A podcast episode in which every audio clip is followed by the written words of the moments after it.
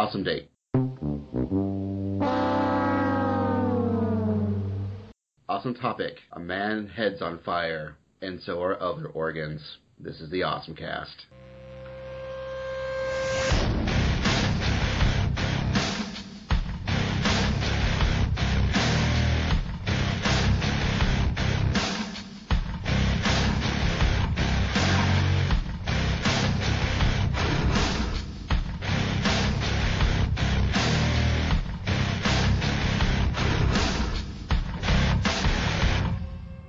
Folks, and welcome to the Awesome Cast. I'm Basil, and with me are three very special guests. We've got over the internet Daryl from Anime World Order and Otaku USA Magazine. Hi, folks. Great to be back. Uh, it's uh, been been far too long since I've graced uh, the might of the awesome cast with uh, my wonderful presence. But you know, you can rejoice that I'm back once again to tell us all about the the great movie that everybody else doesn't like. That's right. Also, over the internet, we have Nico from M- uh, MTAC as well as Cinegeek. Hello, everybody. And also with with us is my buddy Caleb. He is one. He's the assistant gaming director for Hamacon, as well as one of the founding members of a local local fighting group called BDP. It Was it Big Pandas? Um, Big Panda's playing. Big Yeah. Panda's playing. Yeah. we'll go with that for right now. As what I want to know, there's a lot of people suddenly coming out of the woodwork with names like Caleb and Aiden and and that sort of thing. Is this like a recurring trend, or am I the only one seeing this? Uh, I actually never meet other Caleb's.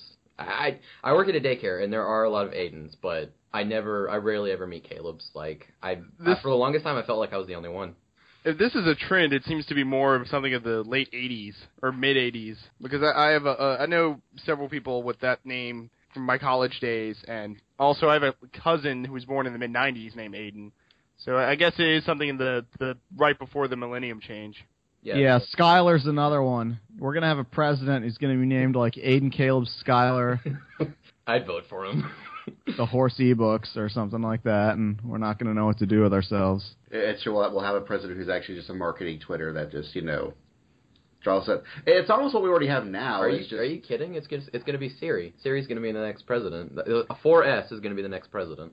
I, I don't think Siri not is even of Terry. Crews. Well, good to know. So you can find the website at awesomecast at dot com. Uh, yeah, but it's awesome with uh, the OSM Yes, cast. awesome. It's osmcst dot com. But I think at the time, awesome was the full name was taken. It's also really long. Who wants to spell out A W blah blah blah? OSM is so much shorter and simpler, and of course, no one knows, and people think think it's awesome. Yeah. Anime World Order can be found at um. Do y'all use is it animeworldorder.com again or is it AWO podcast? Uh, yes, either site will work uh, www.animeworldorder.com or www.awopodcast.com, but animeworldorder.com will always work. Awesome. And what is it? It's uh, Cinegeek is cinegeek.com or .net. com. It's a cinegeek.com, and you'll be able to find our weekly podcast and all of our reviews on there. Uh, I had a review go up recently for Transformers Prime, the first season on Blu-ray. And that's Cinegeek like cinema, not Cinegeek like cinnamon. Correct. It's a C I N E G E E K dot com. And MTAC is .net. Yes, MTAC is .net. M-T-A-C dot N-E-T. So now, while I have y'all both here, when is MTAC going to finally bring the big guns so we can convince AWO to show up at your con instead of Anime Boston? Well, it's actually a little more complicated than that, Basil. But no, this year I was going to go to Anime Boston. Um, Gerald is definitely going to be there doing panels, but I'm actually going to be at Sakura-Con this year because uh, Yoshiaki Kawajiri is the guest, and so I was like, oh well, when's the last time he was in America? I better, you know, strike while the you know opportunity is fresh. So uh, this year I'll actually uh, be at Sakura-Con, not doing anything. I'm just going to be there. But yes, I, So- I'll I'll come to MTAC, you know, if people will fly me out, and uh, you know, or maybe at least help out with the the expenses a bit. Come on, Basil. Come on. You can front the cost on that, Basil. Nico, you could drop one stupid band. Y'all got tons of them. As You long, know, just you don't one got Wizard podcast. Rocket there, do you? Do we have who? You don't have like the Wizard Rock bands. No. Okay, because those those people do like the the GeekCon circuits, you know, the where the the rock band. We only talk about like Harry Potter and stuff like that. This year, our musical bands. guest uh, we have uh, Headphones President, which is a, a Japanese band, and the uh, the main singer used to be uh, Sailor Moon on the uh, stage shows back in the '90s, which was got some of our staff really excited. We Not also to be have Samantha B. no, not at all. Uh, We also have uh, Notorious MSG and Pin Panal, and we have a couple other smaller musical acts, but they're local. Okay, well, next time, Nico, I want Mike Tool, some Japanese guests, AWO, and a pony. Not like a My Little Pony, an actual pony. We'll. So I, I, we know some people who uh, have horses, so we'll see what we can do on that one. Uh, well, speaking of MTAC, I'll be at MTAC doing things, uh, I'm sure, because I'm on the program. But, What day is MTAC? You got to plug that. oh, oh yeah, Uh. it's, uh, it's Easter weekend. It's April 6th through the 8th, as with almost every other anime convention in the country. Yeah, same weekend as Anime Boston, same weekend as Sakura-Con, same weekend as PAX East. Yep. It's not an anime con, but it's a con that people are going to. Yes, thankfully this time Hamacon, which is the first weekend of June, is not like every other con. It only shares the same date as A-Kon, and we all know that's not really an anime con anymore. Regardless. Is HamaCon the convention devoted entirely to Larry Hama? Um, we tried, but instead it just stands for Huntsville Madison, and so we have a pig mascot. But I'll see what I can do. Get that GI Joe cross promotion in there. Like, I'll, I'll see what. At least, very least, I might be able to find some clues from just for the pain train, just because I, I, I control that with an iron fist. Previously, on today, Daryl was already already on a podcast. What's up with that? Yeah, um, today happens to be the uh, one year anniversary of you know the uh, tsunami um, that hit Japan and uh, caused you know terrible devastation, and so um, people who run the One Piece podcast, you know the unofficial one that is, put together sort of a unending telethon sort of podcast. Um, in which they would get various guests on at points to raise money. They actually uh, they raised quite a bit of money last year, and so they did it again this year. And um, you know, not not quite as long. I think it was only two days nonstop for them instead of the grueling three that they did the last time. But they still uh, raised a, a decent sum of money. So I went on there, uh, killed half an hour a time, and I guess uh, you know did some modicum of good, maybe. Well, I figure as long as you feel bad about yourself afterwards, it, it's a success. I think so. I figured like the incentive to get people to to donate money would be to humiliate yourself and for the sake of the internet, right? So I hooked up a webcam actually so people would actually see uh, the conditions of squalor that I live in. Uh, I, I keep getting criticisms on Twitter about how the fact that I don't have shelves or furniture, you know, because that that just stands in the way of of collecting stuff, right?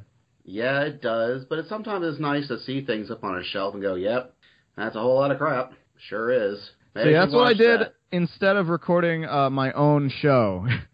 is, is be on on two other podcasts in a day.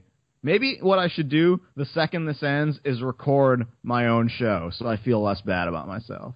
You, you could, or then, or do it as like a preface and make an Omni episode, um, consisting of your segment, then the um, otaku's thing, giving to Japan thing, then this one, just as one gigantic. I would need a special tool to do that, perhaps an Omni tool, as it were, which sort of ties into uh, what I've been doing for the past week, which is probably what everyone else has been doing for the past week, and that is to say, I've been stopping the Reaper threat in Mass Effect 3. Well, see, what you really need to do, what you really need to do is just have different story elements in each podcast, so no one gets the full story until they get every single other show, complete with all the other variant covers that come with them. The transmedia approach never. It, it, they tried it with the Matrix trilogy, and everyone was really mad that the movies weren't a complete story. I'm not going to be fooled by that one again. Or, and each time you listen to the previous podcast, you have to make decisions. And the decisions you make in the previous podcast will affect the the outcome, what happens in the next podcast. And then the final segment will be some crazy Ava stuff, and everyone complain about it on Twitter. Yeah, I, I maybe I haven't gotten that far in the game yet to know if that's going to happen. But the thing I'm getting at is. Uh, it took a lot of willpower on my part to not play the video game that shipped like three and a half million units on the first day or whatever the statistics are. Because over on the Otaku USA website, I just wrote up a retrospective article on Lupin the Third, The Castle of Cagliostro. Definitely an awesome movie. This year is the 40th anniversary of Lupin the Third, I figure between that, the fact that there's a new Studio Ghibli movie out in the theaters, uh, Secret World of Arrietty, and uh, the fact that there's a new the Third TV series coming out next month, directed by Sayo Yamamoto, who made Michiko Hatchin, with animation by Takeshi Koike, who made Redline. It's a perfect time to go back and look at what's pretty much the most famous Lupin the Third anime production, uh, you know, ever. Um, so do check that out. It's over at otakuusamagazine.com. So what have you been doing, Nico? Really, I've just been gearing up for MTAC and doing convention work. Uh, that's pretty much consumes most of my life. Uh, also, uh, writing reviews. Like I said, the Transformers Prime went up. I did a couple of Doctor Who reviews, or working on them. I don't know if they're up yet. And that's pretty much it. I don't really have much other time besides that and work. I just want to tell everyone when you go to Cine Geek and you read that Transformers Prime review as a preview, it's entirely Nico talking about how much he loves Miko because it's so similar to his own name. I had to do some double takes and look it up the first time I actually watched an episode to be sure. Is that an M or an N? How are they saying that right?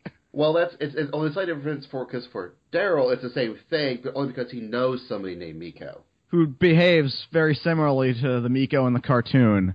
I cannot comment on the cartoon as I've not seen it, but I could totally see her act like a character in a cartoon. So, as that is a person who I also know, actually I met before I met Daryl, which is kind of weird. Considering I now talk to Daryl way more than I talk to her. But she's off busy doing like real things. like Yeah, off, going to conferences about video games and stuff and actually making stuff happen. that's right, being at GDC.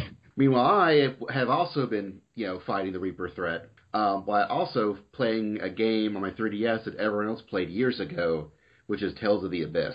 The Tales of series is such a weird series for me to get into. Like I know that some of them are okay, but some of them aren't. Um, how is this one? It's pretty good. I'm enjoying it. the The trick is, is that all Tales games follow a a, a, a pattern, a um, an outline, a, a formula. That kind of can be said for all JRPGs at this point. It, it can, but I think but Tales follows its own like Tales variant of the JRPG formula. And, and so the trick is, it's just finding Tales games that do a good job of the formula, not so much what's unique and interesting. I kind of learned this the hard way playing Abyss because before this, the other big one I played was um, Vesperia for on 360. And I've realized that Vesperia and Abyss both follow their patterns very closely. Like it almost feels like Vesperia now I've realized that I'm playing I'm sort of it was a take two of the Abyss formula in particular. Like it almost feels like I'm playing a Tales of Mad Lib where they just filled in the spots in different spots the, the different blanks with just different names that's more or less following the same thing. But it's fun, so and it's the storyline is kind of the Final Fantasy 13 of story. Uh, Oh wow, that's characters. that's a real endorsement. Oh yeah. well, I start off hating the main character because he's really annoying and a whiny jerk. But then about ten hours in, he finally, you know, smarts up. By the time he smarts up, everyone else gets pissed off at him, and everyone's being a whiny jerk about him. And so you're like, okay, well now you're annoying. Great. About t- ten hours later, everything they're all sort of settled and everyone's cool and I like everybody now. Twenty hours into the game. On the plus side, the overall story's interesting and the battle system's still fun and the music's okay. So it, it has, it was good enough game to keep me going after that happened and to go through it. Whereas 13 kind of felt like a story slog being the end, from beginning to end, where the battle system was the only thing keeping me going, and it wasn't good enough to outweigh everything else. I don't even like the battle system that much. The more I think about it, but th- we're not talking about that game. I want to know what Caleb's been up to.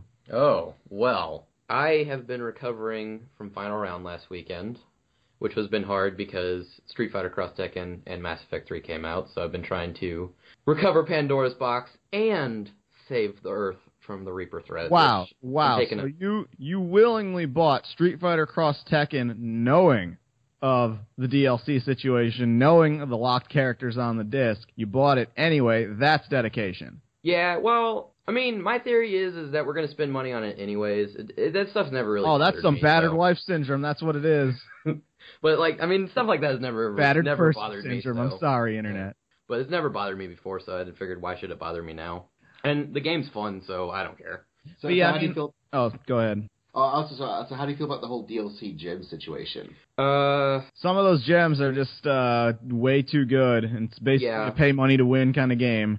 I, I will I will say that a lot of the gems are really good, but from what I've played so far, now granted this is just week one, the gems don't really affect stuff all that much. Now I don't know about the gems coming up that are like super broken, give me a dollar and you can win gems. but as of right now I'm just like, eh, gems aren't that big of a deal. Whatever.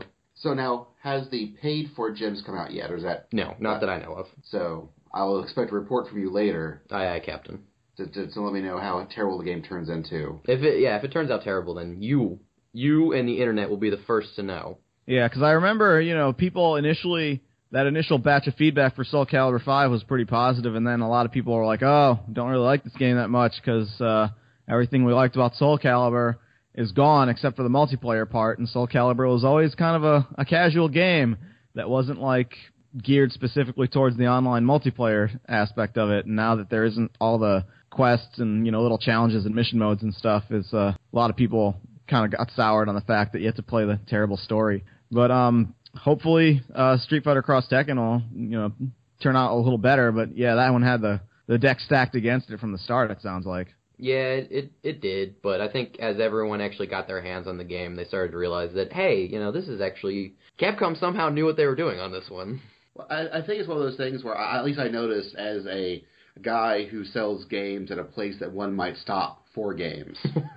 there wasn't a lot of a hype towards it, and then right around the same time Final Round came out, and I'm guessing a lot of videos got out around that same time of people playing the game, and the next thing I know, I, I've just gotten a deluge of people wanting it. I that actually is because I think yeah, it was two weeks prior to final round, and at final round they had the Capcom's experiment with their cross assault reality show. Oh boy, was- yeah. Let's not get yeah. into that one. Let's let's not because there's still bad blood about that. But it was that leading up to final round and the finals, so people actually got to see you know the game in action and stuff with people you know who knew what they were doing and stuff. Not to knock the people who you know don't know what they're doing and got to demo the game, but so I think that I think that had a lot to do with it is that people were just like, oh wow, you can do all this cool stuff. Uh, this game is fun. Something tells me that uh, the reception for the upcoming Tekken Cross Street Fighter is not going to suffer or have quite as fortunate a fate. Probably not, but I mean, it doesn't sound like Harada's going to be doing anything spectac- spectacular with it. I just think there's it's just not a case where people are really chomping at the bit to play as Tekken characters. I mean, except for the bear. Yeah, no, no, you, no, you're right. I, I don't think I think Tekken is slowly, slowly but surely lo- losing its spot as the top fighting game in the world. I never knew Tekken was the top fighting game in the world It, it actually is. It actually is. It and a lot of it has to do with the Dark Ages, and you know, Namco being the only one still making fighting games. But yeah, they're actually the most popular fighting game in the world for the longest time, and it still is. But I think Street Fighter's finally starting to, you know, bring it down. Wow, that is a, a first. I mean, I would. My main objection to 3D fighting games is just the damage is just way too high. The punch, punch, punch combo can oftentimes in a lot of these games do 30% health, and I'm like, come on, that's absurd. You you're not alone in that. A lot of people. I don't. I play 3D fighting games, and I don't even like that. But to go back to what Basil was saying, he said he was playing a game that uh, everyone else had played years ago. Um, you know, his his Tales of for 3DS. Is I guess it was a port because you know 3DS isn't that new a system or old a system. It, it, it is a port. Um, Okay. And the, the plus sides to it is is that the loading is way better. So apparently, I, I I've watched videos people. There are load PS3. times on the 3DS. Um, depending on the game, I have a feeling for this one, it's much more because it was designed as a CD game. You still get the loading screens because that's what was built into the game. But because it's on a cartridge, you see the loading screen, the loading thing for like a couple of seconds, and it loads. And usually you'll get it if it's like a transition to like a town or into a cut. Probably because they have to, to load the uh, audio files and stuff. But even for stuff like, um, I hear the Vita, even the Vita has load times, just because it's trying to fill in all that information on the cartridge into the RAM. I actually myself, like just prior to Mass Effect 3 coming out, I too was playing a game that everyone else had played years and years ago, and this is um, Star Wars: Knights of the Old Republic. And this is um, you know, it's also a game made by BioWare, the same people who made Mass Effect. It's basically their rough draft of Mass Effect, even. And it, it's a great game, but I will admit that because everyone else had played it, um, it has what I think might be the most spoiled storyline development in like you know, the last 10 years. And because I knew what was going to happen, like the impact of it was very diminished in that sense. Like I still liked it, but I was just like, oh, okay, there it is. And I think that kind of ties into what we're going to talk about today, the main topic, as it were. Um, Ghost Rider: Spirit of Vengeance. Uh, do you know what I, I'm getting at here? A little bit, a little bit. Um, I actually, the Star Wars: The Old Republic is the one Bioware series I've never played. I played all the older ones like Baldur's Gate, Icewind Dale, Planescape Torment. Original played- KOTOR, it's literally like Baldur's Gate mechanics. It's literally Dungeons and Dragons, only with like a Star Wars skin on top of it. That's what I've heard. Like, what happened was at the time I didn't have a really a PC that could run it well, and I didn't own an Xbox. Oh And yeah, yeah. The PC version didn't come out for a little while afterwards too. and so I was I was sort of stuck in be- in between like being able to play it. And by the time I had a PC that could run it, it was kind of old news by that point. And I've heard about you know the various spoilers and stuff. Yeah, it's You know, impossible not, to. It's like Bioshock, right? Well, I actually so- managed to play Bioshock without knowing, but you know, it's one of those things where I guess once things enter into some degree of the public consciousness and people start talking about it, like the only thing people talk about is, you know, the surprise thing. And, um, you know, we'll try and split this conversation up into the non-spoiler and spoiler sections, uh, so that w- at least we are not contributing to that factor, uh, Yeah. today. And uh, so I think we will move straight into. We'll have a nice little musical interlude, and we will resume talk about Ghost Rider: Spirit of Vengeance.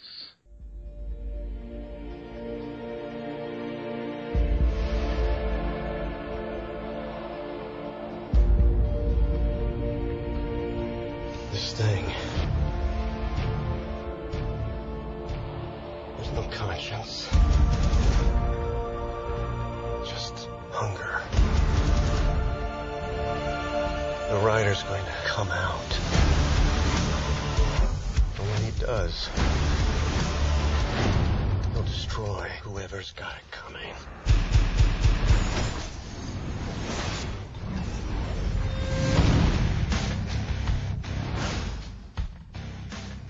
So there's this movie that came out that apparently no one likes except us. So we're going to talk about it. That's the way it's Isn't got to be. Yeah, Isn't that right, Caleb? Yep. that is. I don't see how people don't like this movie. It had everything you could possibly want, except for boobs. It's true. uh, There's plenty of other movies that you can get the boobs for. Exactly. I think boobs in movies are slightly obsolete now that the internet exists. Yeah, No, you're right. It's true. There's really no reason. Just go watch the movie, then come back home, get on your computer. You got your boobs, you're set. So pretty much what you guys are saying is that this is the most complete movie ever. I, I think so.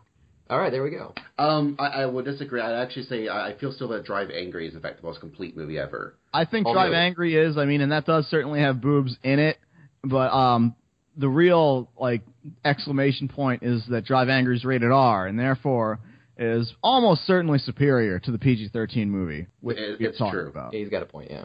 I mean, Now- it's true that PG-13 nowadays means a lot. Uh, you know, you can get away with a lot more than uh, you used to be able to. But you know, Drive Angry is. You know, you couldn't possibly like if there comes a day when the content of Drive Angry is PG-13, I'd like to see it. Well, I mean, this would be more so the introductory film into the Drive Angry, because you you get a lot of people who maybe wouldn't be able to go to a theater and see it. Not that that really matters anymore, because I don't think either of them are really in theaters much. Well, at least Ghost Rider's, I think, in one theater left in my local area. Yeah, it's not in the theater anymore. Uh, pretty much anywhere down here. But I I knew that uh, you know the unfortunate fate uh, of Nicolas Cage in 2012 is that uh, in the United States he's kind of not really a box office draw anymore compared to 2007. You know, only five years ago when uh, he was a pretty big star. It's unfortunate because I don't think his work is, uh, you know, diminished in quality. I think the the movies are still awesome. It's just no one else likes these movies except me. And, I wonder, so because I remember when I when I got done watching Ghost Rider, I had the realization that I felt that Nicolas Cage is the ultimate shonen action hero in America, and the reason why I thought that was I realized that every single thing that a little kid might want to be in their life when they grow up, Nicolas Cage has probably portrayed that in some movie, some form or fashion.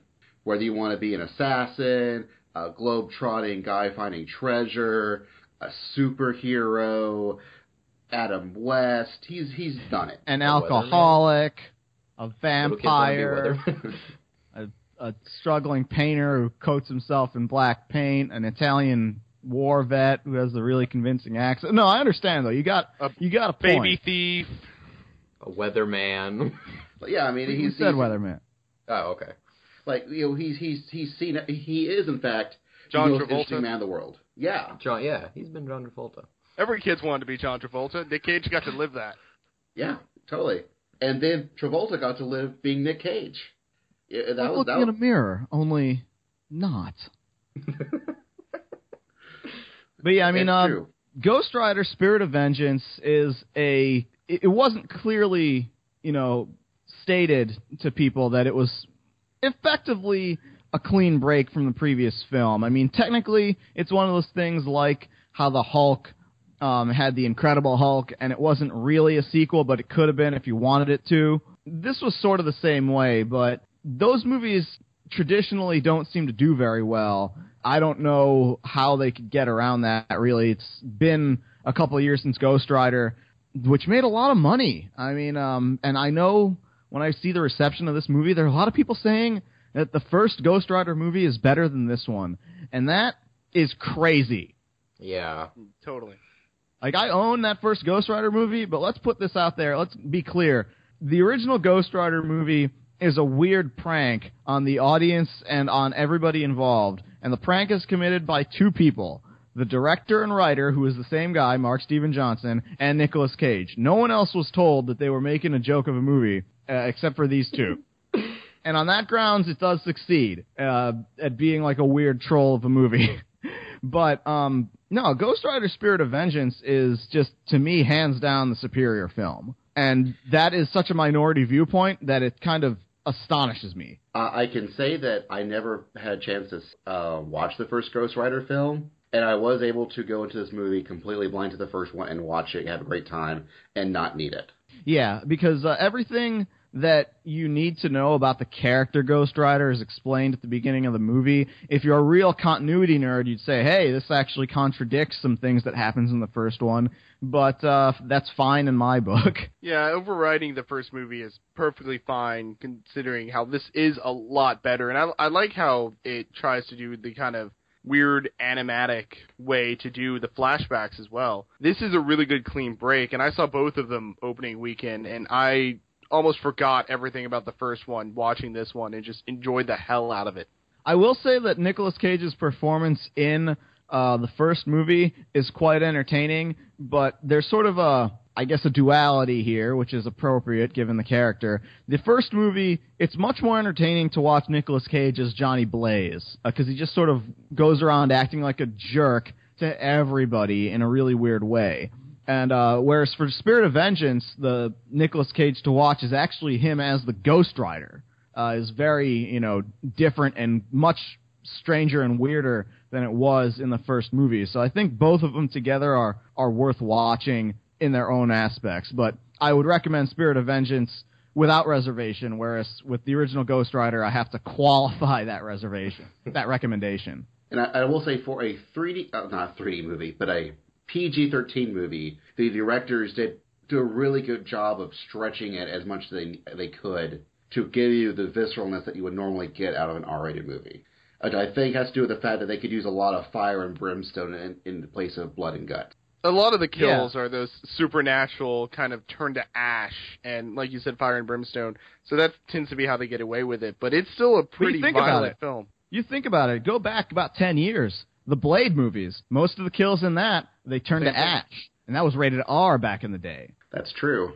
But, you know, and I thought they did a really good job of, you know, I really did feel that, you know, between Johnny Blaze and the Ghost Rider, there was a very, you know, big disconnect between the two and, you know, and the problems that Blaze had that he knew what was going to happen when he turned into Ghost Rider. Yeah. And then watching the Ghost Rider go nuts once he, you know, was Ghost Rider. Yeah. I, I, I mean, we haven't actually explained like what the deal with Ghost Rider is. He's not really uh, that known of a superhero outside of dedicated comic book fans. Effectively, Ghost Rider was this character that was basically created to be uh, a pretty bitchin' drawing on the side of your van, airbrushed, of course.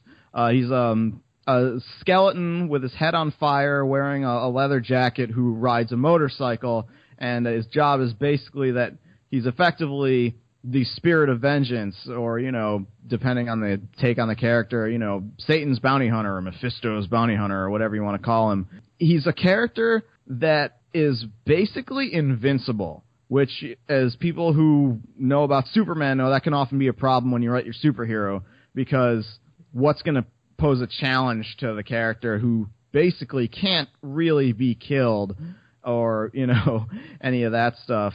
He's also a guy whose powers are you know very almost limitless, you know, depending on how you write the guy. And so that is one of the things why traditionally Ghost Rider's been sort of a, a B level character. Um, but I think this movie is certainly written to address that stuff in mind. Like I know a lot of people on the internet are like, "Oh, come on, there was no threat at all to Ghost Rider." But if you compare this movie to the previous Ghost Rider, you can see like there's definitely some better villains this time around. Like if I had Yeah. to give one criticism, I know you didn't see the first movie, Basil, but in the first Ghost Rider movie, the villains are total pushovers. They're all like these hot topic uh, idiots, and Ghost Rider just takes them out without even breaking a sweat. This one, Yeah, the it was- villains, I think, are are much better at holding their own. And not only that, the villains in this one, for a couple of exceptions, are actually humans, immortals, as opposed to they were all supposedly badass demons in the first Ghost Rider movie, and they still went out like wimps. Well, and for me, the the, the the the real the villain of the piece in many cases, at least for Blaze, was Ghost Rider. Like the uh, the what is like is it going to be okay was never my thoughts of whether or not you know Ghost Rider is going to be okay. It's that is Blaze going to be okay being the host of the Spirit of Vengeance, and that's where I felt all the tension actually really was. I mean, the fight scenes were good, and I do think they did have a really good job of holding their own and preventing challenges to Ghost Rider. But I really felt the real tensions I felt was actually from the human side and not so much the, the vengeance side. Sort of like the Hulk, then, would you say? Yeah, kind of. Yeah, but I thought this one did it better. Like I, re- I really felt like you know Blaze really didn't like the fact that he was Ghost Rider, and he was really scared of what might happen if he let Ghost Rider free. I think a Like big difference um, between the Hulk and the Ghost Rider, I'm talking only about the movies at this point, is like in the Hulk, you know, when you know Bruce Banner turns into the Hulk, it's still some facet of Bruce Banner's personality in there, and, and that was similar to how the the first Ghost Rider was as well. But this one, you really get the feeling that they're two completely opposed things. That you know, Johnny Blaze is effectively possessed by this thing that he does wants no part of, and then when he changes, the way that they convey this on film that they're two totally different um, beings is uh, largely a physical performance issue. Uh, and I really think that Nicolas Cage deserves some accolade for his physicality that he puts into the Ghost Rider and how he moves and looks and behaves compared to how he does when he's Johnny Blaze.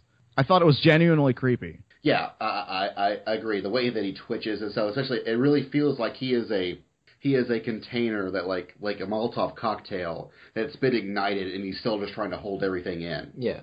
and he's constantly just trying to do his best just to keep everything bottled up where it's trying to you know push him at the, the literal seams of his being and he and the physicality he has the manicness he has like guys look i'm doing the best i can. What, are you doing? I i'm trying to save everybody by not letting this thing out. Was really good. Like i i really enjoyed watching it play out on screen. Now, did you read the web chat with Nicolas Cage for Empire Online where he talked about what he did to get into the Ghost Rider persona? No not at all Oh my god, this is the most incredible interview I have ever read. Like, as from an actor, like because you know a lot of it, it, it the idea is like he logs on and the the readers su- suggest questions, and a lot of them are like real basic, like, "Hey Nick, you know I'm gonna dress up like you from a movie. Which person should I dress up as?" And he'll just write back, "Ghost Castor Troy" or something like that. There's some simple questions like that, but then some people said, "What were the biggest challenges to perform both being Johnny Blaze and being Ghost Rider?" And the answer that he gave was not something that any human being could have possibly expected. He basically talked about how he read a book that says that actors basically stem from the the medicine men or the shamans of the villages from pre-Christian times, and so and and the shamans who would go into trances and stuff um, would wear masks or have you know magical objects in on their person that they believed had power. And so he said, you know what, I can do that too. And so on set, he would paint his face with black and white makeup to look like Baron Samedi. Um, the spirit of death. And uh and so he would put black contact lenses in his eyes so you couldn't see any like the white of his eyes. It would just be a skull and the teeth. And he would sew in into his jacket these ancient thousands of years old Egyptian relics that I guess Nicolas Cage just has because he's weird. And you'd gather bits of tourmaline and onyx and would stuff the rocks into his pockets to gather the energies together from the rocks and shock his imagination into believing that he was augmented and in contact with the ancient ghosts. And he just and he didn't tell anyone that he was going to do this. So he just walk on set looking like that, loaded up to the magical trinkets and stuff, not saying a word to anybody on set, and um I'm told that you know on the Blu-ray, should it come out and they decide to put the extras on it because this movie tanked, um, there is the footage of him doing all the Ghost Rider acting in this getup. Like the parts that they CG over, in reality, he looks about as scary because he's got the crazy face paint on, and a lot of his role is to grab people and scream at their face. You know, I knew that uh, he had he takes a shamanic tack to his acting, but I didn't realize he took it to that level. Oh yeah, I mean he keeps going on too. Like he said, you know, someone else asked like, "Is it true that you camped in a haunted forest when making the movie?" It's like that's really cool. And you know, if it were anybody else, it's like they would just say like, "Oh well, you know, that's not really that true." Not Nicolas Cage. His answer was, "I went to the Bermuda Triangle of forests, known as the the Hoia Baciu Forest, and I went to the drive and saw a man just walking amongst the trees. I asked him." is the forest haunted? And he didn't answer for about a minute. And he said, yes. And I said, well, by what? And this old man said, have you seen the floating people with no legs? And Nick Cage is like, not yet, but I hope to real soon. And then he, and then he took a fallen branch and then took it back home and chipped away at it and turned it into a staff. And so now he has the powers of the haunted forest in him that he challenged. And then he said there was one time where he just had a hard time getting out of Ghost Rider mode and he had to go to a Christmas party dressed and he, he just he kept all this stuff on at the Christmas party and you know he is glad that he didn't get thrown in jail because he was just acting like a lunatic. How could you not after you go through all that? But yeah, the whole interview is completely fascinating and it's it's what you want Nicolas Cage to be. He can't be a normal guy, you know? Otherwise you wouldn't buy into him having the crazy Nicolas Cage freak out moments that typify the crazy over the top Nicolas Cagedom. Of which this movie delivers quite well. Oh yeah. So yeah, Right. as far as the plot of this movie, um, I'll sum it up in two words: Terminator Two. But you guys can go ahead. I, I was thinking Blue Exorcist, but okay, that, that that's true too. Well, the the blue shows up at the end. That's I guess it may be partially spoiler, but not really. That, yeah, that's that's that sums it up pretty well. I mean, you know, no. there, there there's a kid. He's he he could be He's the key to the future, as it were. yeah. They gotta uh, protect the the kid and his mom. and the kid becomes best friend with a monster. And make yeah, no, yeah, Yeah. Terminator 2. Yeah, totally. A little less time travel, but that still work. I think um, the one thing that I did know about this movie going into it, uh, I didn't see the trailer. It was one of those things where I just saw a poster that said Ghost Rider 2 Nicolas Cage and the date. I'm like, sold. Okay, don't need anything else.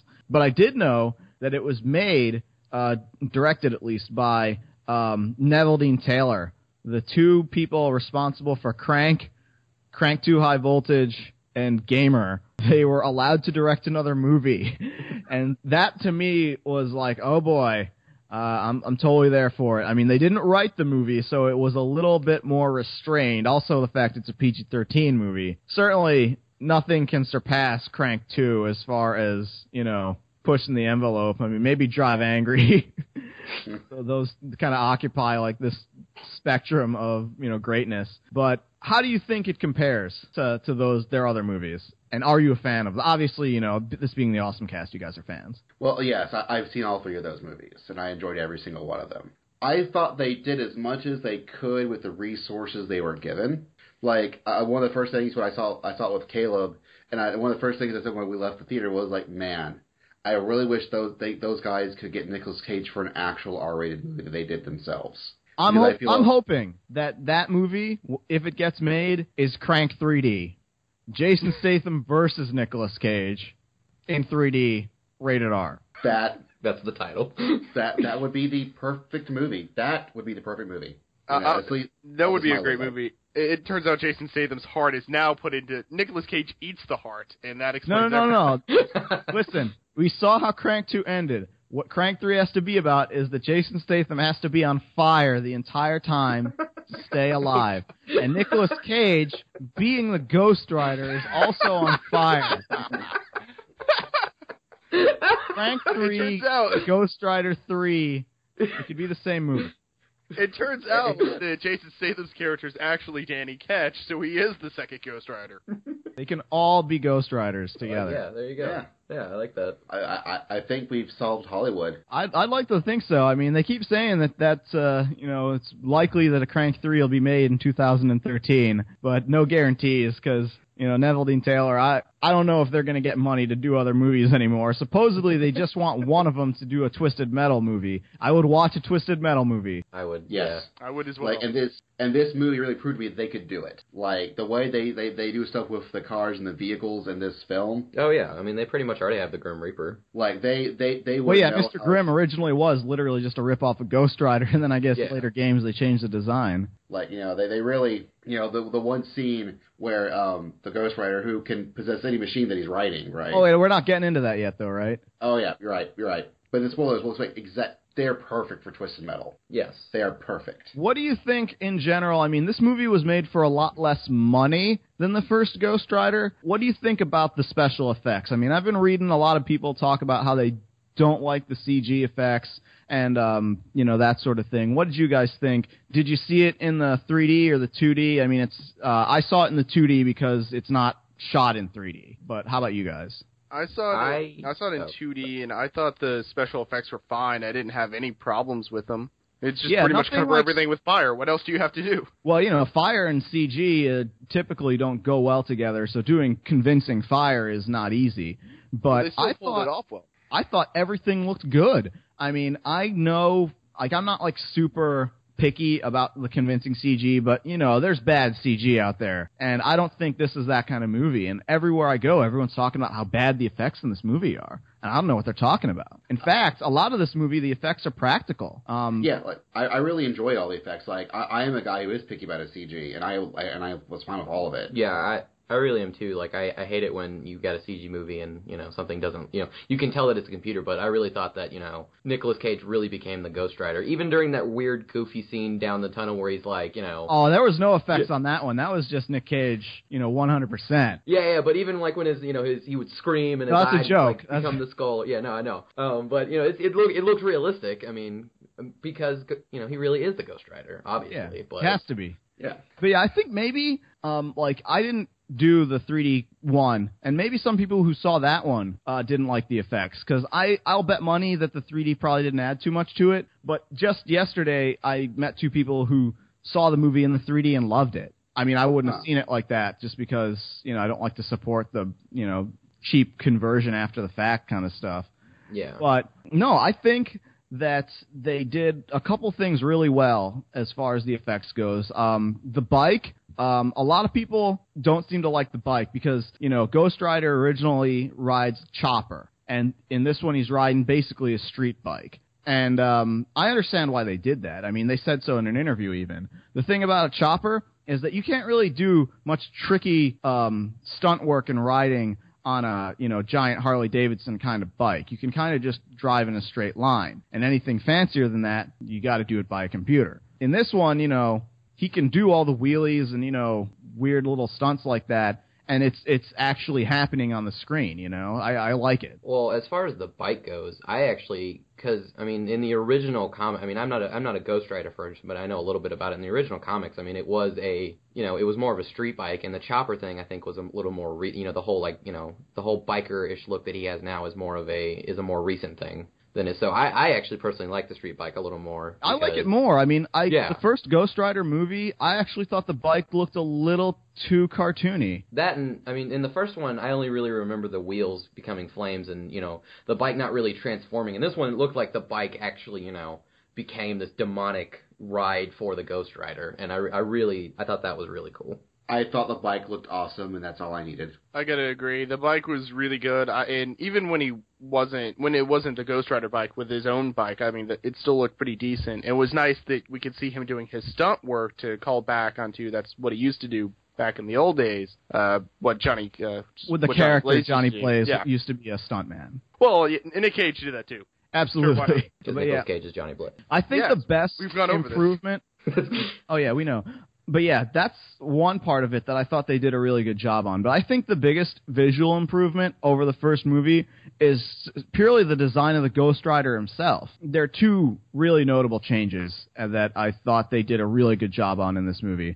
First and foremost, just the the skull. You know, the Ghost Rider is you know typified by being a flaming skull, right?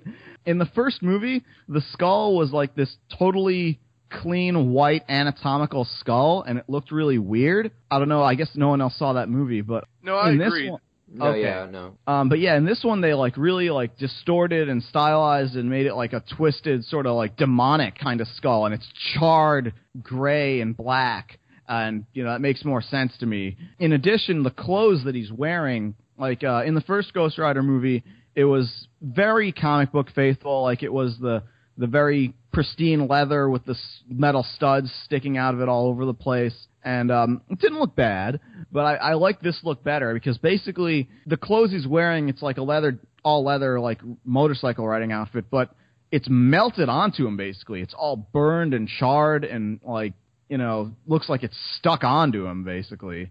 I, I like the look better. It just looks a lot more horrific. It, it, looks like if someone was a person who was, you know, a living being of fire, this is what his clothes would look like when he wore it. I was actually about to say, like in the first one, I, I agree. I, I I like the outfit, but you know, for him just now becoming the Ghost Rider, I was like, yeah, that's what it looked like. But this one, I really think it, you know, it shows that he's been dealing with this for a long time, and it's you know, this is just the re- it's kind of a representation of you know, I'm dealing with this curse. And you know, I, that, I think that might be looking, looking a little too deep into it, but I think the clothes are kind of a representation of him dealing with the curse, and it, you know it's melted because you know he's kind of advent. I mean, to me, he seems like he kind of had give, lost hope because he's like, I'm I'm stuck with this forever. I don't think I- that's that far of a stretch because I mean I think the whole um, purpose of the first movie is sort of ends on a slightly hopeful note where him saying it's like yeah I'm going to use this curse for good. He's got kind of like a hope, and and in this one all that hope is gone. He's like yeah I used to think that I would be able to control this and use the curse to my like uh, benefit and all that. It's like no that's all BS man. You know so I think that that change that transition uh, there there is some validity uh, to what you're talking about. I, I wouldn't write it off. That is a good way to think about it. When I first saw the the suit, uh, and I, I do think the the actual skull design it looks a lot better and more detailed and charred and with that aspect. But I thought the suit was kind of plain looking at first because I I liked the original suit in the first one, particularly with the spikes and all of that coming out. But the more we talk about how it's kind of melted on and kind of a reflection of how the character of Johnny Blaze has gone down a darker path since it seems like he's lost all hope and he can't control it. I, I think it works a lot better for this movie. One of the things I actually wanted to touch on, and this is this this I I did kind of like the first one. I mean, I don't think it was an Yeah, I don't amazing movie, dislike it. I mean, I Yeah. own it even. but the thing that just bugged me, like every time I watch it, it just always bugs me, is when he's fighting the people, is the chain.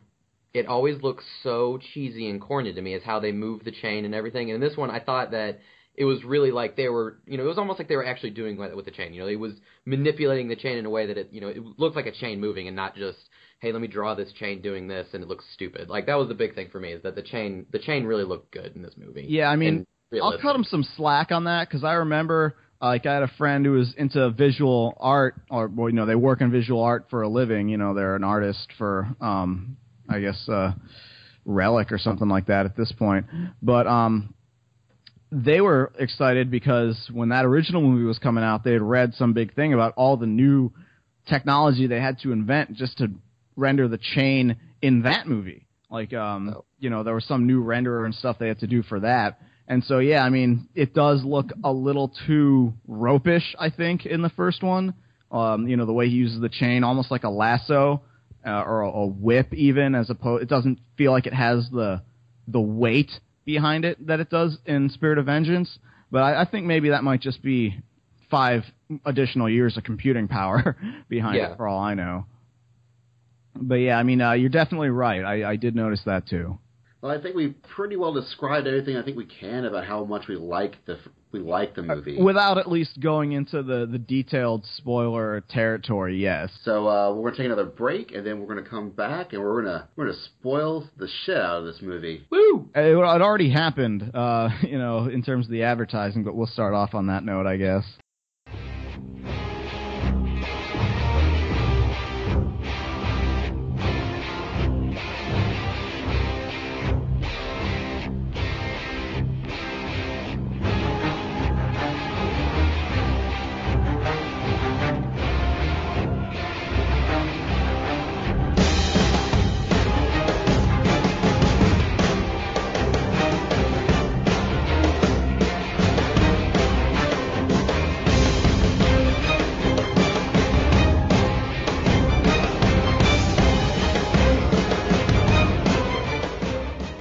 Once again, warning, spoiler alert: Doritos Taco Bell tacos are amazing. Like quadruple plus S tier. Uh, Wait. I've What what particular Doritos? I, I just want to make sure I understand. Just standard. um they I don't know if you've seen this, but Taco Bell now sells tacos where the taco shells are Doritos. It's the standard uh, cheesy nacho Dorito. Like, but as the actual shell, and they are in fact amazing. I'm waiting for Cooler Ranch. That's his fall. The odds that human flesh will be a delicacy are very low, but the odds that if human flesh were a delicacy, it, that a Cool Ranch flavor variation would be available are very high. Whoa, hold hold on. They're gonna do different flavored Dorito shells. Yes, from what I understand, yes. Taco Bell just take all my money. So we tried them today uh, before the recording, and we were like, "Holy crap, this was a great idea!" yeah. Oh my goodness. Anyways, the actual topic is Ghost Rider, which is Spirit of Vengeance. Spirit of Vengeance, which is also nacho flavored, And sponsored by Dorito Tacos, if only. if only. And I'll, I'll, I'll, I'll say it straight up. The, the, when I said that I realized that Nicolas Cage was the ultimate shonen hero and every little boy's dream to be, was when the kid asked Ghost Rider what happens when he pees.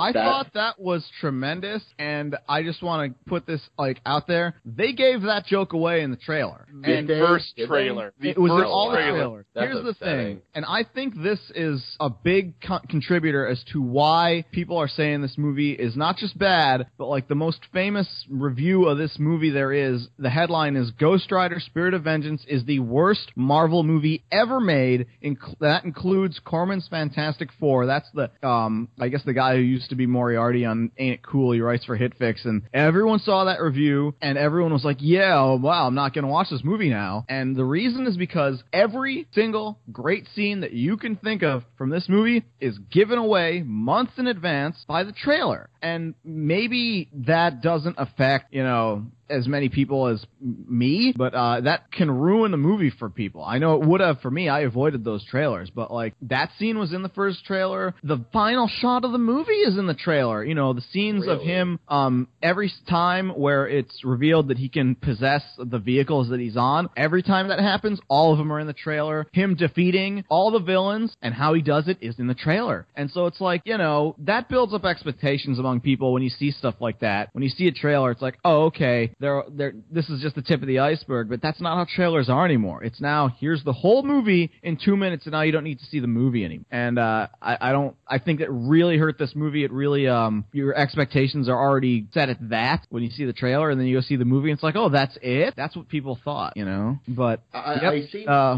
Fist and Fire. That's a, that's a pretty good uh, joke to give away. It is because you have to like, and, he just goes, "Yeah, so that's what happens." And they and they show it. I'm like, "Oh my gosh, this is the most beautiful bit of a man peeing I have ever seen. I feel now I'm a more complete human being because I saw it in the correct context. I'm I'm not gonna lie. I think I missed a good like maybe three or four minutes after after that scene because I was laughing so hard because it was that beautiful of a scene. Like, And they and they brought it back. They used it twice.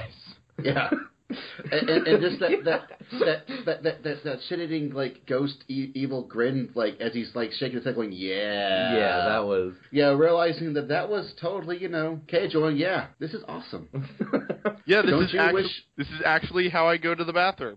yeah don't you wish your piss was hot like me I mean that that's what you know that made my night that scene made my night I mean, this movie, you could basically take any snippet from the action scenes and get a noteworthy animated GIF out of it that would loop pretty well. Like Yeah. the spinning horizontal compass, evil detecto vision or whatever it is, where he just suddenly gets hit and then he's like hovering perpendicular to the ground. That was just completely like out of nowhere and an inspired bit of cinematography. That's like 100% the guys who made Crank. Um, there's actually only one or two parts where it kind of goes full on Crank cinematography. I know some people wish the whole movie were like that, but believe it or not, I think their decision to, to use that kind of camera work is actually dependent on the mental state of the subject. So yeah, when Johnny Blaze is trying to turn into Ghost Rider and, uh, you know, screaming down the highway, having the interrogation with the guy in the club, um, yeah, that's when the camera work starts going wild and crazy because it's uh, all disconnected and schizo. But yeah, the rest of the time is mostly pretty normal. Like, uh, I think I knew that I was like totally sold on this movie uh, once Idris Elba went flying off of the uh, cliff shooting his gun. yeah and, and I really did like the camera work. Also like, in the when- trailer, by the way. Of, of course. Yeah. But you know, I thought they did a really good job of like you know of of switching to the you know crank style of you know of of film like when he was really it was really when it was Ghost Rider and it showing in it because they they they they held it back to when it was really messed up. It gave it more punch. Like it really added to Nicolas Cage's performance because you didn't have his performance as well as the cameras going crazy. It really gave you an idea that oh gosh he's he's crazy. Oh He's- gosh, he's this is how Nicolas Cage sees the world. Yes. Cajo Vision. Keijo Vision. I think that's what I called Drive Angry. The 3D of that was Cajo Vision. I didn't think get to so. see Drive Angry in 3D. I only saw it on a DVD, but I really wish I saw it in 3D. It was totally worth it. Don't listen to the people who say it wasn't worth it. I know we said this in our Drive Angry 3D review, also on the Awesome Cast, starring myself and, and Daryl Surat. But um, it's the one, it's one of the few 3D movies I watched, enjoyed, and did not come away with a headache. It, it is by far the best 3D movie I've ever seen. Um, So I, I, I'm apparently I looked it up online. Apparently, the weird floating, spinning in a circle bit happened due to the Nine Inch Nails music video for "Closer," um, which in turn was inspired by Mary Poppins. So you've got the Mary Poppins to Nicolas Cage transitive property going on in this movie. Well, I could totally see the influence of Mary Poppins in this movie. You know, uh, he, he seems like he's a, a chimney smith dancing on rooftops. Probably Change getting the, the chimneys dirty from all the ashes of all the people that he killed. Yes. well, you know, a spoonful of sugar helps the medicine go down. The medicine in this case was Ghost Rider, and the sugar was Nicolas Cage. I actually Well, thought the medicine out- was all the painkillers that he stole from that hospital because he freaked out and was like berating the nurse. They, they apparently cut some weird improv from the movie of him like jokingly or maybe not so jokingly threatening to break that lady's arm. Oh, really? Man, this Oh, movie total ad lib from the script. But this this could have the best extras of any movie if, if they just give them to us. Like I might if once if if all these extras come out, we might have to have a separate awesome cast just for the extras of this film. I mean, or at least it'd be worth it. I don't know if we'd have to do one, but it'd be worth it. If we can get the Cage cut of the film with all the extra stuff that was cut out. I just want to see the footage of the film of him tormenting, you know, the the people trying to kill him without the CG of him dressed up in his Baron Samedi face paint. Walking like a ghost in the ring, and you know, I twitching found the, his head uh, like that a interview. bird. I just found that interview. It is pretty ridiculous. Oh yeah, Empire Online, man. You know, every like his responses are incredibly good in ways that you wouldn't think would happen. But yeah, I mean, um, the highlights of this movie are obviously um the scene where he takes control of the crane. That to me kind of sums up what I want this film to be. Um, and also the the chase at the end. Um, you know, that whole end sequence actually. You know, those two. Um, you know, he takes over the the truck, and you know, he can basically in this movie anything he rides basically becomes the Ghost Rider's hell ride. Um, so the, the crane suddenly becomes on fire and has like you know all these demented tools and the fact that that was all given away in the trailer makes me really mad um, but i think the biggest surprise for me was the surprise appearance of the highlander did anyone know Yes. that the highlander was in this movie I had ahead no of time idea. Uh, I He did was not. trail- No, I didn't. He- he was in the trailer had i seen the trailer i would have known but yeah suddenly that cloak reveals and you know lord raiden himself stands in this film I think it was Uh, because he had all the the the face makeup all, with all the the writing on his face, and maybe I just didn't pay enough attention to the trailers. But I didn't know until he showed up on the screen. I know- I know. he only I won As soon as he did it, and then he put the kid down, the sword. I, I was just kept hoping he would say there could be only one. Yeah, only one Satan. Yeah, I don't think uh, he would be so self-referential, Christopher Lambert. No. Um, but I really like um, the like fight scene that they do. The main villain, I guess, for Ghost Rider in this, besides the Devil, um, I guess the equivalent of them would be blackouts from the comics. I don't know too It- much about it is Ghost Rider. It is They never, blackout. spec- they never specifically say, "Oh, you're blackout now" or whatever, because you know he was a guy before that, right? Oh yeah, But- the guy who constantly. yeah, his just, power is basically, you know, he dic- makes anything organic decay, which leads to like a great moment where the only thing he can eat is Twinkies Yeah, because there's nothing in them. that was that was that was good. That, that was a good moment. I forgot about that moment until you mentioned it. Yeah, it was a good moment. This is such a fun movie. Yeah, it really is. I mean, um, you know, Idris Elba had a really great part. He, he's always great, but I mean, uh, just being like the drunken, you know, believer in God.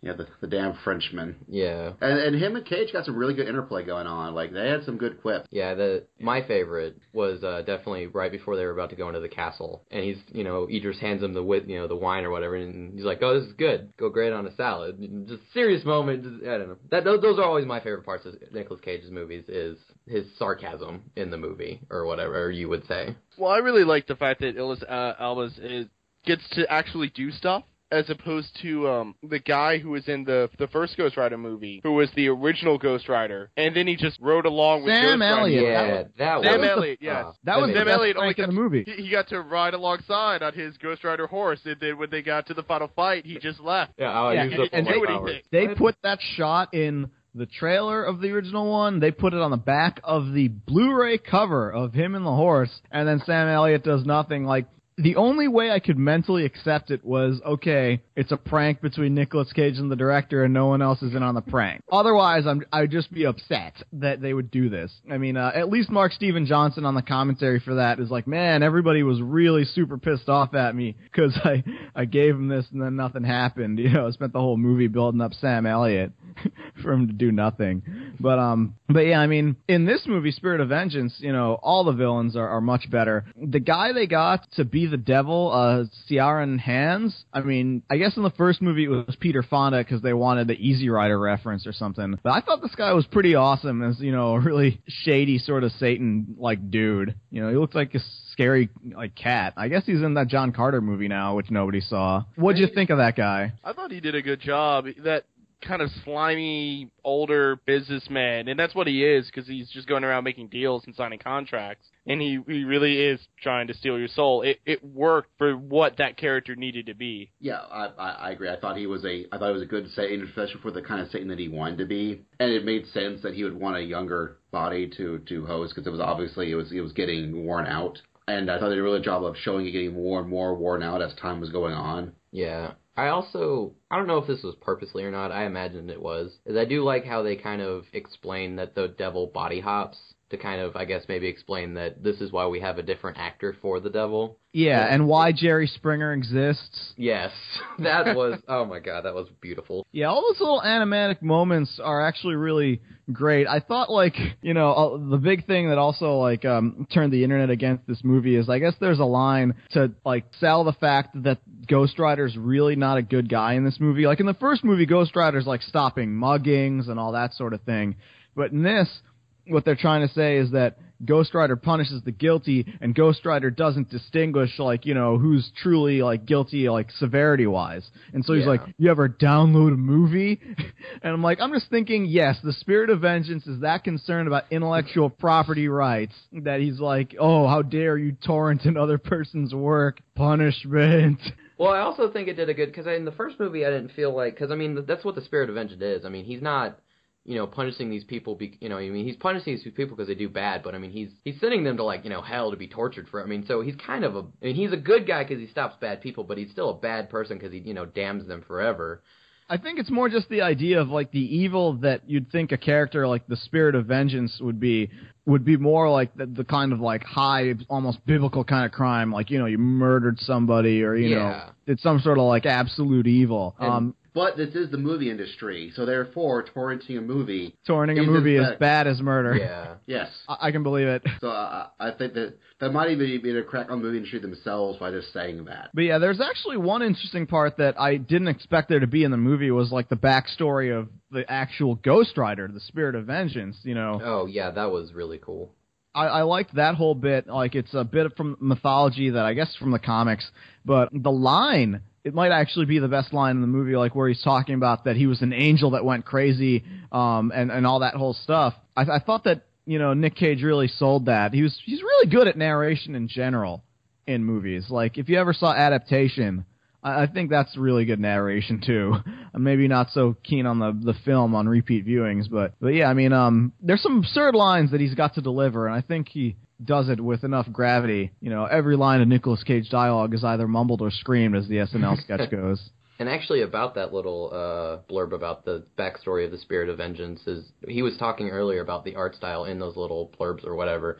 Is for me at the end when it showed, you know, because it kind of shows the angel in the like, oh, I guess an electric chair or whatever being tortured, and it shows him like, you know, with that skull. It's like the the demon angel with the you know bone wings and stuff. I thought that I don't know about anyone else, but that creeped me the hell out. I thought that art style was really well done, but it was also very. It did a very good job at saying that you know the you know the Ghost Rider. This is what he looks like, and he's he's not a friendly dude. You know, I hear a lot of people saying all those animatic scenes suck because it's like, oh, they ran out of money. I thought they were great. Yeah, I yeah, like uh, them. they added a, a good bit to the film. It it and it, it may have saved some time in terms of actual filming, but I don't think it would have been that much cheaper. And altogether, it does add a stylistic quality that the first one didn't have. It's a neat way to revisit territory and tell exposition that otherwise would just be boring. Yeah, plus it sort of subtly reinforces that yeah, it's a comic book movie. I mean, um, the other great Nicolas Cage uh, comic book extravaganza, you know, of recent years, Kick Ass. You know, there's comic book animatics in that too. Fortunately, they're nothing like the original comic book, which is terrible.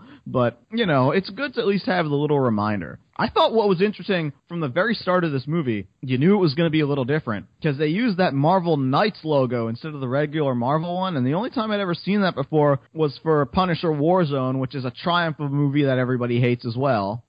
Um, apparently, there was a Swamp Thing movie with it that I never saw. But typically, Marvel Knights to me is, you know, these overlooked heroes getting their own movie. But I guess to the general public, it's like, oh, these are the shitty Marvel movies. Which, uh, all right, whatever. I love Punisher Warzone. Well, I mean, the, the problem, uh, the Marvel Knights is supposed to be the line that is the more hardcore, More mature, yeah. yeah. So that's the kind of line that you do the R-rated movies for. Maybe mature is a little, you know, too strong a word considering we're talking about superheroes. So we'll just say more dark. There you go.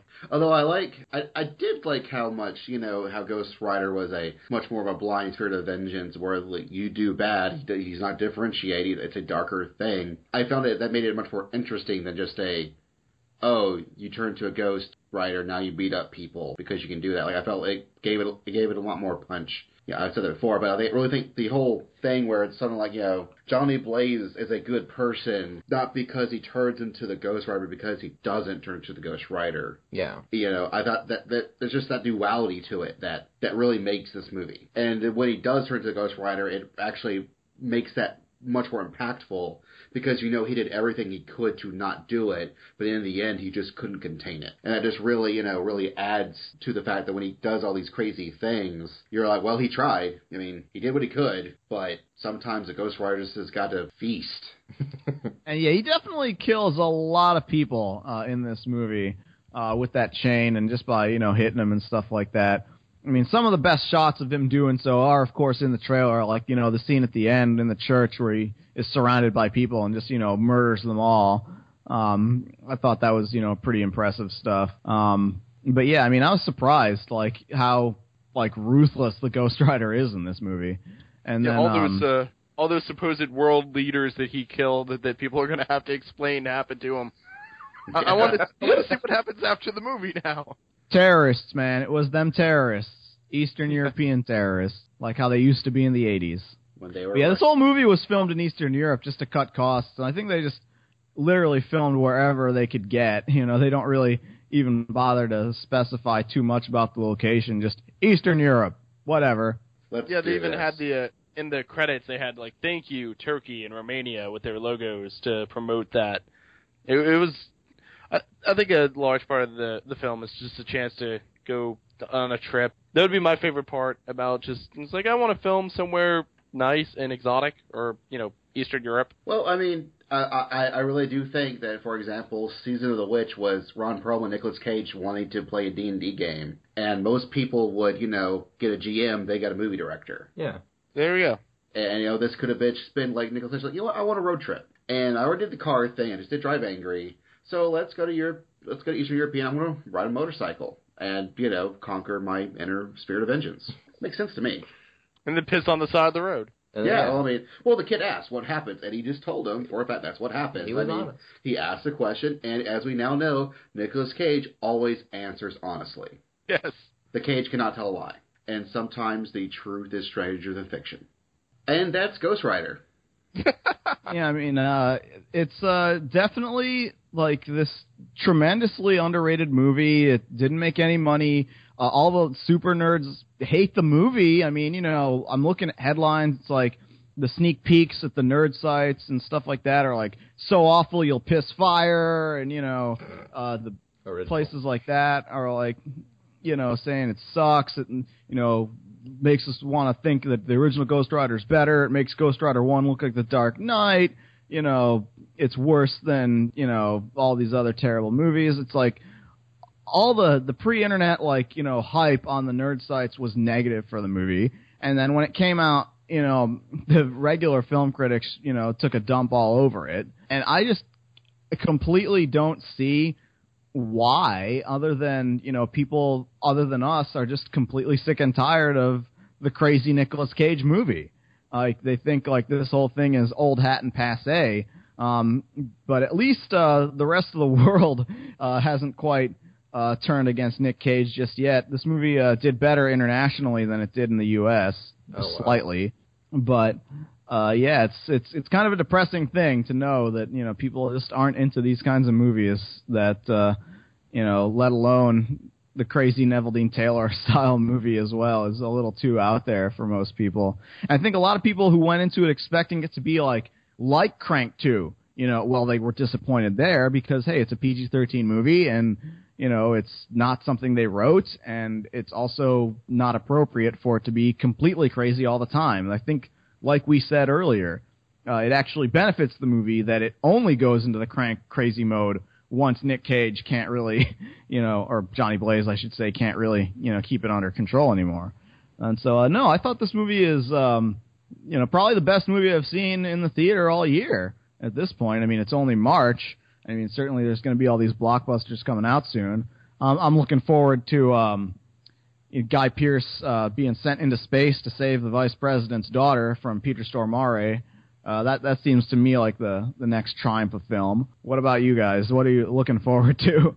I have no idea. I haven't really been paying much attention to movies lately. Um, like I even forgot that Ghost Rider had had to happen to be about to be airing, except that uh, on the TV where one might stop at shop at game started playing the trailers, but didn't really have that many action scenes. It's more like Ghost Rider, Spirit of Vengeance in theaters, blah blah blah blah blah. Yeah, he didn't. You didn't even remember that. I I texted Basil like, "Hey, are we're going to see Ghost Rider." He's like, "Oh, I forgot. You want to go still see it?" And yeah, I mean, Well, I thought it was the next week. yeah, I, I, remember that. I was off by a week, and I was like, oh well, then let's go see it. And Yeah. we did. We're like, oh, that was amazing. But I'm I'm not usually that good at keeping up with movies as I am with other things. So we'll. I, I don't know what. Nico, what are we? What what should I be looking forward to? You know, honestly, I'm blanking on everything that's coming out. I'm telling which you, is really bad. Lockout. I'm doing a fantasy box office, so I should remember. But I don't have any movies for the month of March, so oh well. Yeah, Lockout Uh, is April, so you know. we Is got, Lockout got the one with time. the? there- There's one with Bruce Willis, and I think one with Stallone. Which one's Lockout? Or is No, no, Lockout no. the Lock- Lockout's the one I was talking about with Guy Pearce The being sent to space. Okay.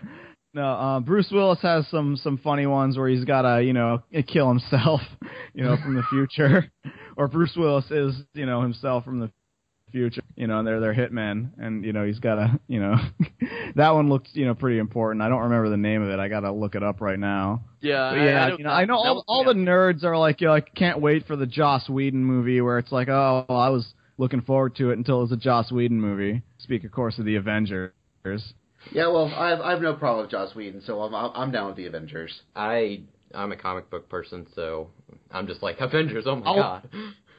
I will Yeah, watch I'm the in the movie, and therefore, because because I'm gonna give it a chance, I'm avoiding all the pre-release hype. I understand there's some trailers that have everyone excited. I bet money that uh, those will be trailers that after the fact everyone will realize they'll say, "Oh wow, it gave away the whole movie." But no, the name of the movie with Bruce Willis is Looper. It's Joseph Gordon-Levitt uh, as the hitman and Bruce Willis as Joseph Gordon-Levitt in the future that he has to kill. I'll Okay, watch game. that movie. yeah, no, that that sounds great. I want we need to. Okay, totally I now down. know. Ex- I know. I now know- Expendables 2 on the subject. Oh, Oh, Oh yeah. That one looks. They finally. Who, who was it? Uh oh, Van Damme. They pulled him out of whatever hole he'd been Yeah, hiding in. unfortunately, it's a PG-13 movie because Chuck Norris won't do R rated movies. and Oh my God. God So damn they- you, uh, Chuck well, Norris. they just need to Yep. kick him out of that movie then. And Like I know no one else likes these movies, but uh, I am totally down for GI Joe 2 because I really like the first GI Joe movie, and everyone first- else hates that movie. The first one was cheesy, but it was GI Joe, so I expected that. Oh, I- this I- one it's looks. awesome. Yeah, I think Yeah. this one's gonna be really cool too. Dar- Daryl, you should move to Huntsville. We'll go watch movies. Like, like, like, obviously, that's your problem. There's a Stallone movie coming out in April called Bullet to the Head. And I'm looking at IMDb. He's got like It's not a it's not a John Woo remake of Bullet in the Head, but it looks like it'll be pretty good. Oh, it's yeah, just a he's- simple name. He's got like mafia tats all over his shoulders, and it's basically him and Jason Momoa are supposed to be teaming up. Oh, I actually, I do want to see the Jason Statham movie Safe because Jason Statham drives a car and kills people. And then, and then there's going to be a, a version of Parker starring Jason Statham that uh, is coming out soon. Parker being like uh, the guy from you know Parker novels. I guess they made a Mel Gibson movie called Payback that was also based on Parker. Um, I remember the movie, but I didn't know it was based on anything. Yeah, it's based on books, and the books have been adapted into uh, some really good comics by Darwyn Cooke. Um, highly recommended. But no, Safe is uh, Jason Statham versus the villainous James Hong. Um, you know, going on a tear throughout the city, taking out uh, the Russians and the Chinese and you know New Yorkers and all that stuff. And while it's not a, it, it's a video game, but uh, there's a game called Sleeping Dogs. It was originally True Crime uh, Hong Kong. Then Activision dropped the, the developer for it, and then actually Square picked it up on the Eidos side, and they're now repurposed it to make it a just an original game. Uh, the first trailer they did as as Square Enix uh, was actually a live action trailer. I don't know if anyone's seen it yet, but you really should. It's it's an awesome trailer, and it really makes. And if the video games think like it, it's going to be awesome. And I and I will put this one out there just because it's opening pretty much on the weekend of my birthday. It's not going to be playing anywhere down by me because I live in Florida. It's probably not going to be playing down by you, Basil, because you live, you know, also in a remote area. But there's this awesome Indonesian action movie called The Raid that's opening in limited uh, areas across the country. They're calling it The Raid Redemption, and it is pretty damn awesome. Like I don't know if you ever heard of a movie called Merantau. It's the, like basically Indonesia is the new Thailand as far as like the crazy action movies that don't give a crap about the safety of anybody involved in making the film. And so uh, they're they're pretty cool things. Uh, I think you'll like the raid a lot if uh, if you do get a chance to see it.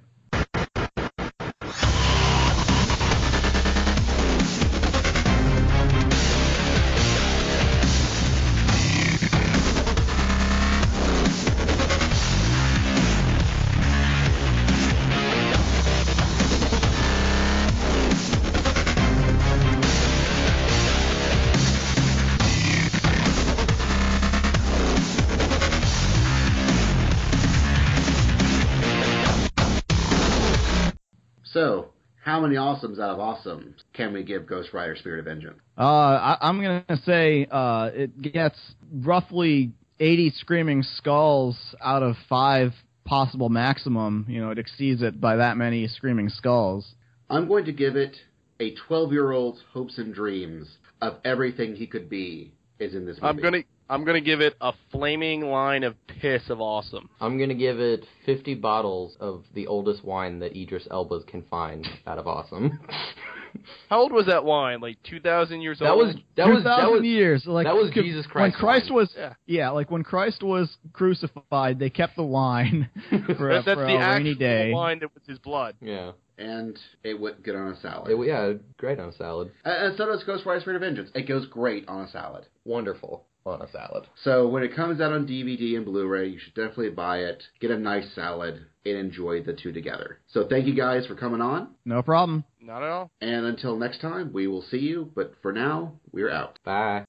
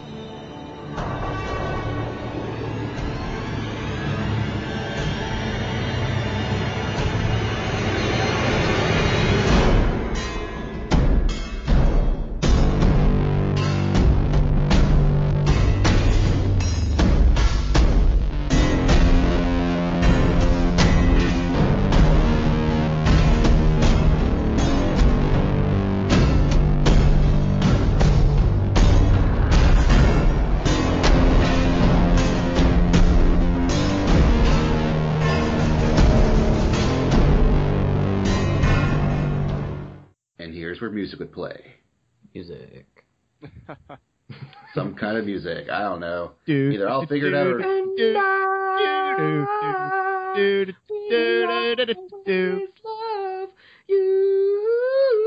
Was there anything notable on the trailer or something that maybe that music played?